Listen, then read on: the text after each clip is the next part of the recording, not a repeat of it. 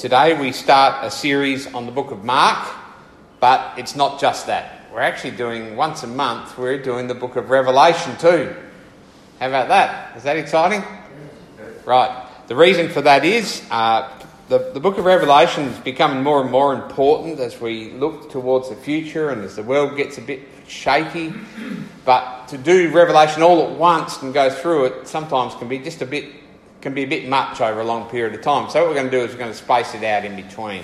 But today we're starting on the book of Mark, and over the next sort of couple of months, there's one aspect of Mark that we're really seeing come through, and that is of Jesus being the King or the Lord or the Son of God.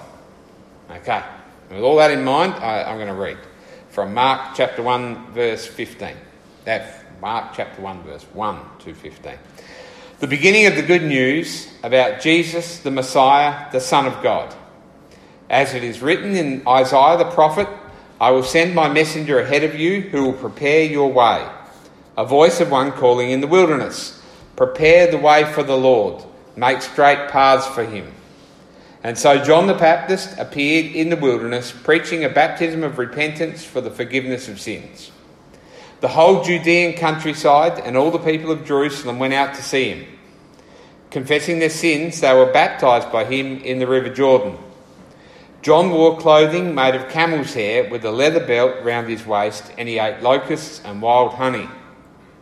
And this was his message. After me comes one more powerful than I, the straps of whose sandals I am not worthy to stoop down and untie. I baptise you with water, but he will baptise you with the Holy Spirit. At that time, Jesus came from Nazareth in Galilee, and he was baptised by John in the Jordan. Just as Jesus was coming up out of the water, he saw heaven being torn open and the Spirit descending on him like a dove. And a voice came from heaven, You are my Son, whom I love. With you I am well pleased. At once the Spirit sent him out into the wilderness, and he was in the wilderness for forty days, being tempted by Satan. He was with the wild animals, and the angels attended him. After John was put in prison, Jesus went into Galilee, proclaiming the good news of God. The time has come, he said. The kingdom has come near. Repent and believe the good news. I'm going to pray. Father, we thank you for your good news, and we pray that that good news today would touch our hearts, move our minds, and cause us to uh, see your greatness and to see our place before you as uh, your believers, as your children, as your servants. And I pray this in Jesus' name. Amen. Okay, Mark's Gospel uh, is now considered by most people to be one of the earliest written stories of Jesus, possibly uh, written about forty A D, and when Jesus died around thirty-five A D, that's really early. Um, and it's also, uh, most people really consider it historically because in, in the old days, you know, in the early church, people believed that Mark was a good friend, a close associate of Peter. And Mark wrote down what he heard from Peter. That was... Uh, Uh, where he got his information. So you're kind of getting Peter's stories here, although not dictated by Peter, but just written uh, by Mark from what he heard about from Peter. And Mark starts his story of Jesus' life at what he considers to be the beginning of the gospel. Mark also, just to understand him, uh, he's someone who is very concise. Sometimes he passes over great big stories in the other Gospels in one sentence because he's excitedly heading towards something at the end. He heads towards the last week of Jesus' life, and that's the main focus of his Gospel. And if you look at the heart of, of Mark's Gospel, he really wants to show three things. Jesus is the Son of God. Jesus is the Son of Man, meaning he is human. And thirdly, Jesus is the servant redeemer. The servant redeemer. And we'll see those things come out, but they'll, they'll come out uh, even the, the, today uh, immediately. And and what we get, I'm sorry, I'm giving you a bit of an overview. In the first half of the book, really, what you're getting is Mark showing clearly that Jesus was the Son of God, and you can see it by the miracles he did. You can see it by the things he taught. Because if, I'm not doing this, but if I stood up before you today and said, I am the Son of God, you would want to say to me, show us the goods. Yeah? What would those goods look like? What would it look like to be proven to be the Son of God? Yeah? Because you see, if God made all things, and I and, and I and, and I'm not, if I was the Son of God, then obviously I would have the power that God had, and I could prove it. And what you're going to see is that Jesus is undoubtedly the Son of God. He's undoubtedly the King of everything, because we find out he has authority, this is in the first eight chapters, over men and women, over evil, he has authority over demons and the devil, he has authority over our bodies, he brings healing, he has authority over the law of God, he has authority over the forgiveness of sins, he has authority to teaching. He's the king over creation. He, he, he de- demands something of the weather and it changes. He's uh, the, the king or the ruler over uh, our holiness, and he has authority even over death.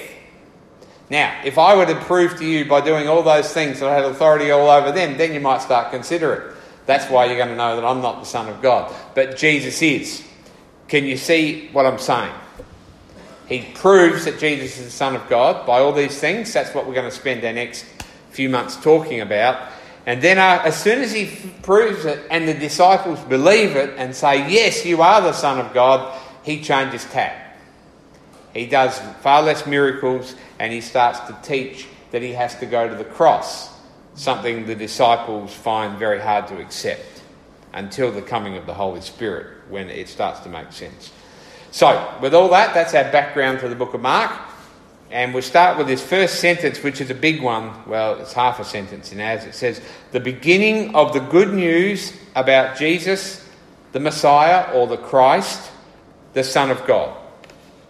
The beginning. You know, that's how Genesis one starts, doesn't it? In the beginning, God created the heavens and the earth.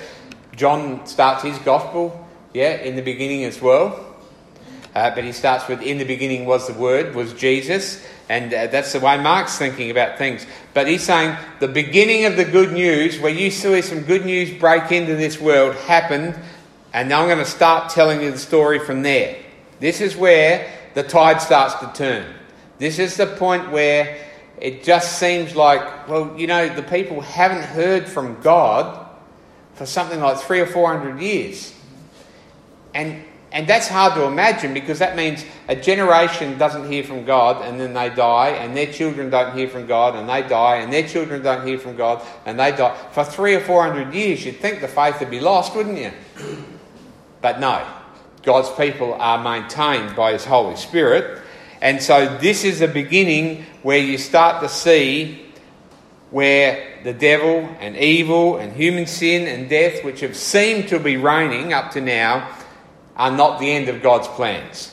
He has a plan to save the world through his Son, and this is called the good news, the gospel.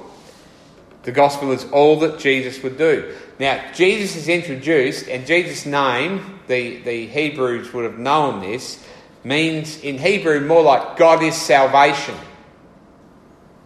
In Greek, it's something like God who saves. Pretty similar, really. Um, because... There's one answer, I want you to hear this today, to the problems of this world. It's the good news of Jesus. There's one answer. The world actually languishes in darkness. There's a tyranny, a slavery that people feel in this world. Half the time they're in tyranny to themselves. But there's only one answer to the helplessness and the hopelessness, to the meaninglessness, to the purposelessness, to the frustration that every human being feels. Every human being. A lot of people fake it, make out they don't, but they do. Every human being feels that there is one answer, there is one good news, and that is the gospel of Jesus Christ.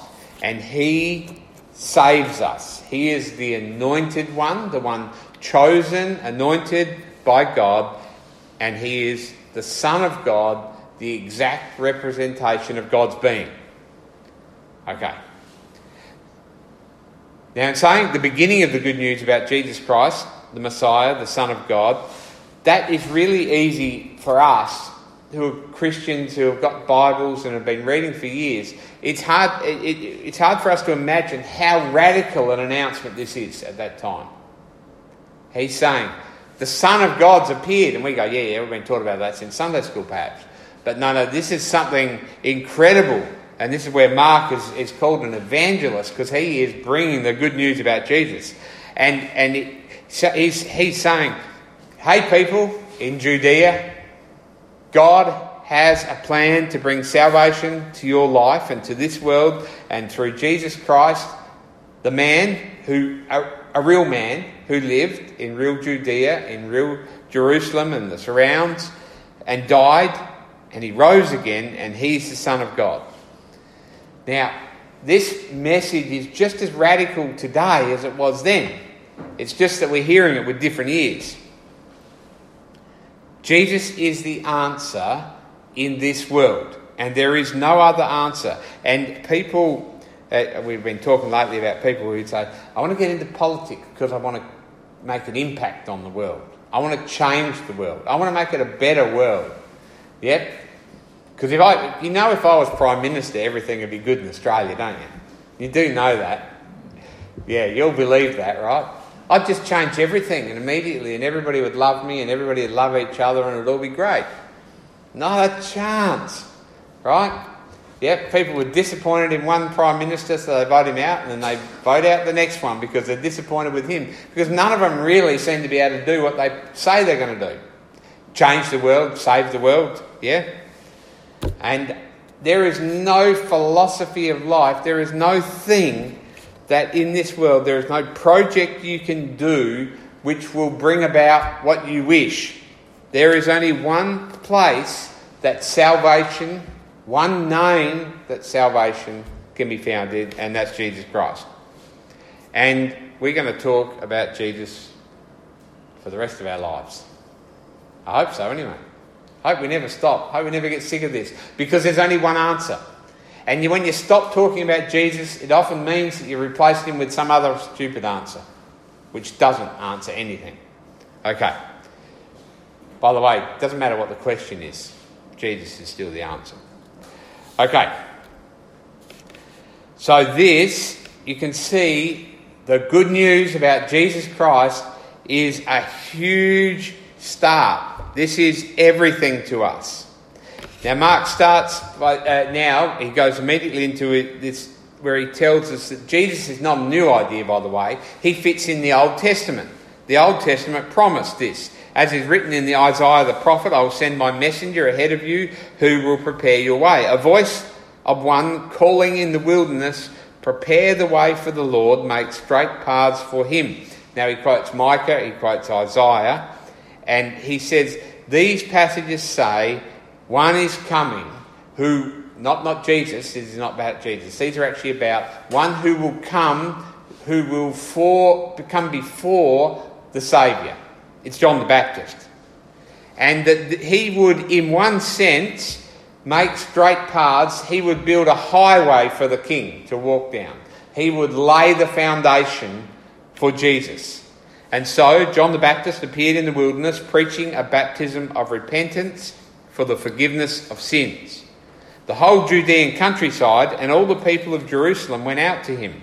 Confessing their sins, they were baptised by him in the river Jordan. John wore clothing made of camel's hair with a leather, leather belt around his waist. He ate locusts and wild honey. That sounds nice, doesn't it? Locusts dipped in honey. Yay. Um, and this was his message. After me comes the one more powerful than I, the straps of whose sandals I am not really worthy to stoop down and untie. I baptise you with water, but he will baptise you with the Holy Spirit. John had two parts to his message. Number one, repent, turn from your sins. And secondly, that uh, one is coming who is greater than I. one who is coming, who is away and above me. He didn't point to himself. And people came, it says, from all over the countryside. And and all the people, it says, from all over the countryside and all the people of Jerusalem. Now, just imagine this. There's one in the calling in the wilderness. Some bloke is out near Moonee in the scrub preaching, and all the people of Brisbane come to see him. And all the people from the surrounding areas, from Gundy, they're jumping in their cars and they're going to hear this bloke in the middle of nowhere. That's what this is talking about. Massive amounts of people. Why? It's like they are drawn to him. It's not just that here's a bloke with some new theories. This guy has authority. Because you see, they didn't all come at once. A few went and listened, and then they went home and told the others, and they all started to go, and they all started to go. You understand? This is a big thing. People are drawn to this, to this John. Here is a man who has something to say and the power behind what he's saying.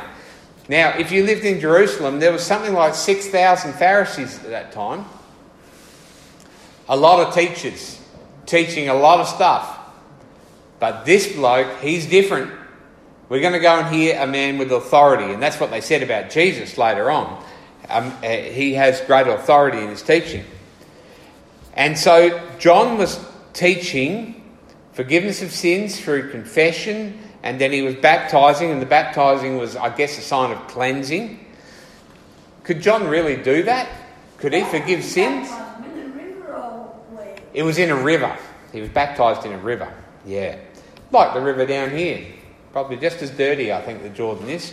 And uh, but could John really take away sins? Well, he couldn't actually forgive sins. At, He was demanding repentance. You see, John wasn't actually doing Christian baptism, because Christian baptism is into the name of Jesus. He wasn't that. But you see, what he was doing was preparing a way. He was a foreshadow of what Jesus, the one who is greater than me, who would actually forgive sins once and for all and would cleanse and wash people so clean that they would be baptised with the Holy Spirit. And John says, I'm not worthy to do up his shoelaces. He will come and cleanse you fully. He will be the one that brings forgiveness to him. So you can see John is laying down the road and Jesus puts the bitumen on him. No, it's, that's a very bad analogy. But John is levelling the path. He's building a highway for the king. He's building a highway to the king. But John is really clear. I'm not the Messiah. Um... The people will look to one who is to come. And so the people of Judea are having their hearts prepared. They are, their anticipation is being built. Now we also know that from the other Gospels, not everybody who comes agrees with John, do they? The, uh, the Pharisees come and argue with him. King Herod's really unhappy with him because he makes some comments about his adulterous relationship. But the people's hearts, the people's hearts were moved, and they knew that he had authority. They knew he was a prophet. Even the Pharisees couldn't deny this man is a prophet.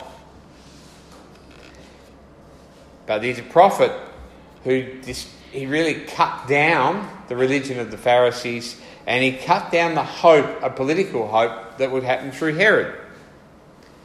So John said, the Saviour is going to appear. Now, after John's been teaching for some time, we don't really know how long he's been in the wilderness proclaiming this. It says, at that time, Jesus came from Nazareth in Galilee and was baptised by John in the Jordan. Just as Jesus was coming up out of the water, he saw heaven being torn open, and the Spirit descending on him like a dove. And a voice came from heaven, "You are my Son whom I love, with whom you with you I am well pleased." So Jesus of Nazareth appears. He is a guy, it, it's a bit like saying, uh, we know um, Sydney from Gladstone. She's a real person, she's come from a real place. It's just, this is Jesus, Uh, he comes from a known man. He's a known man. He comes along with the crowd to hear John. And he's baptised by John. Now, Jesus never had sins to f- confess, did he? But he was baptised too. And Matthew tells us that this was... To, Jesus says to John, I must do this to fulfil all righteousness. It's as Jesus identifies with the people... And, and later he would take the place of the people. He was the Son of Man though. He was a man. But as he came up out of the water, something amazing happened. He says, heaven was torn open. What does that look like? It doesn't mean the clouds were torn apart. The heavenly realms are all around us. The spiritual realm's there. It's like it was torn apart and down uh, descended on him. From there, the Holy Spirit, in bodily form like a dove, and and there was the voice of the Father, but we'll talk about this in a minute. Now, there's a whole lot being fulfilled here from the Old Testament that we might not see. Okay? Isaiah had promised the Saviour would come, and that the Holy Spirit, you would know when this Saviour comes, because the Holy Spirit's going to rest on him. Okay, so in Isaiah eleven it says, a shoot will come up from the stump of Jesse. Now Jesse was the father of David. So if you imagine you got Jesse as the stump and then David and you got all the people of Israel like a family tree. We have family trees, but it's been cut off. It's it's all looking, it's all looking a mess. And then from that stump, have you ever seen from a stump a shoot come up? Yep, and that's Jesus. From his a branch will bear fruit. The Spirit of the Lord, or the Spirit of Yahweh, will rest on him. The Spirit of wisdom and of understanding, the Spirit of counsel and of might, the Spirit of knowledge and of fear of the Lord. And he will delight in the fear of the Lord. He will not judge by what he sees with his eyes. He won't judge like a human being, or decide by what he hears with his ears, but with righteousness he will judge the needy. With justice he will give decisions to the poor of the earth. He will strike the earth with the rod of his mouth. With the breath of his lips he will slay the wicked. Righteousness will be his belt, and faithfulness the sash around his waist. Now that is a huge promise, isn't it? One is going to come, and the Spirit of the Lord is going to rest on him, and all that's going to come from him. That is Jesus.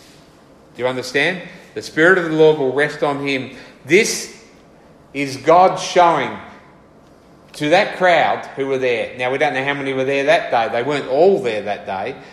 But to John and to those gathered, this one is the fulfillment of the Old Testament. The Holy Spirit comes to rest on him. He is the Messiah. And then you hear a voice from the heavens that are torn open that says, you are my Son, whom I love.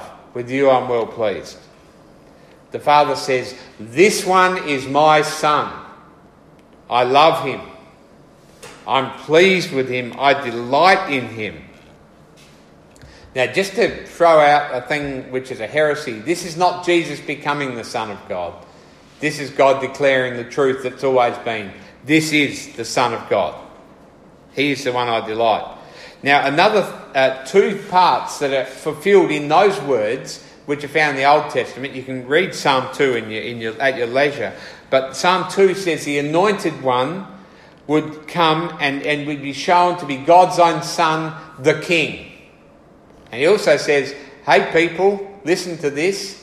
You rulers, everybody, kiss the Son unless he be angry. In other words, you had better come to Jesus. Okay, and the other Old Testament scripture it's fulfilling is from Isaiah forty-two, which is talking about Jesus. Oh, sorry, it's talking about the suffering servant who would come. It says this: "Here is my servant whom I uphold, my chosen one in whom I delight. I will put my spirit on him." So now, this is the problem that uh, the disciples come to. They can understand Jesus being the King. And they want him to be the King, and they and they understand how he's going to be. He's going to rule over militarily, and he's going to crush the people. What they found so hard to understand was that the same King was also the fulfillment of the one who was the suffering servant, who had to die in his humility and take the sins of, uh, humanity. But God is showing by his words, this is my son, whom I love, whom I well pleased or I delight in. God's showing this is the fulfillment. He is the king. He is the suffering servant. Now, understand this. Mark is writing these words. He's bearing witness to Jesus. But actually, he's reporting a greater witness. He's not just saying, hey, listen to my words. He's saying, this word come from God. This is God the Father speaking. This is my son. You'd better believe in him. Okay. Then Jesus was immediately uh, drawn into the desert by the Holy Spirit. He was led by the Holy Spirit. Uh, it's not to say he was pushed unwillingly. He wanted to do follow the Spirit. And and, and, and this is one of those places where uh, Mark sums up a whole lot of teaching in the other Gospels in one sort of short sentence. He says, at once the Spirit sent him into the wilderness, and he was in the wilderness for forty days being tempted by Satan. That's enough. We don't need to expand on that. We all know how that goes, right? Uh, no. And he was with wild animals, and the angels attended him. That's uh, we know in the other Gospels that that's drawn out, and we hear what how Satan actually tempted uh, uh, Jesus. Um, but can you see this? A word comes from heaven, this is my dear son. Now, if you were to read Revelation uh, twelve, you'd find out that it's like the son is, is, is about to be born of a woman, and the great dragon, the evil one, is waiting to devour him. Well, Satan is seeing this. Here is the one, and the Spirit leads Jesus off in, into the desert. He needs to go there because the Satan is about, the devil, the, the Satan, the evil one, the accuser, is about to challenge what's just gone on. And Satan is a smooth operator. He knows how to fool humanity. Did God really say? Just he starts with the slyest questioning. Just you should really question God, shouldn't you?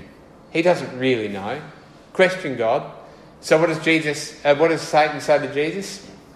If you really are the Son of God, a voice, the heavens were torn apart. The Holy Spirit came on him. The Father said, you are my son. And the devil says, if you really are the Son of God, he is. Do you understand the, the, what, how the devil comes with his just little questioning, his little niggling?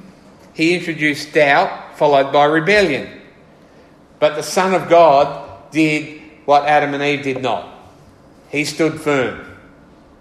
He's shown to be God's son. Isn't this awesome? Yeah. We have a saviour who stood up to the evil one. And what's more, later on we know uh, what he does at the cross. So Isaiah twenty-eight sixteen says this. So this is what the sovereign Lord says. See, I lay a stone in Zion, a tested stone, a precious cornerstone, for a sure foundation, the one who relies on it will never be stricken with panic. Now, this is talking about Jesus, the cornerstone, but you see what sort of stone it says? This is a tested stone. He has been tested. Now, if you were to test the cornerstone, what you're really doing is you'll come with your tri-squares and make sure that it's perfectly square, because what they would do, building a building, they would put the cornerstone there, and from the line of each of the angles of the cornerstone would come the whole building. And if the whole building was true, then it was perfectly in line with the cornerstone. So if you had a wonky, curvy, warped cornerstone, you ended up with a, a building that would fall down. Now it's saying Jesus is the cornerstone, and he has been tested, and he is true, and he is straight, and he is perfect in every way. This is exciting for us, because that means we have a saviour who has been tested, and he is perfect, and he is righteous in every way. And so when he took our sins and he gave us our righteousness, gave us his righteousness, he gave us a perfect righteousness. It's been tested. He has never sinned. And he has taken all of our sin. Can you see that? So you will never need to fear or panic any, about anything if you look to this cornerstone. Okay, moving on. After John was put in prison, right, we're already at about chapter six or seven of the other Gospels, but he marks straight into it. Don't need to tell that story. Jesus went into Galilee, proclaiming the good news of God. The time has come, he said. The kingdom of God has come near. Repent and believe the good news. The time has come. Now, in, in, in, in English, we have one word for time, right? In, in Greek, there's two words. One is chronos, where you get chronological, that's for your watch.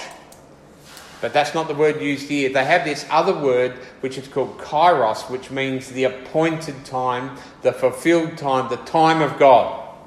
And he's saying, now is the time that God has called it.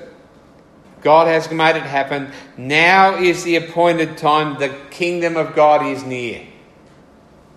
Repent and believe. Do you see the good news?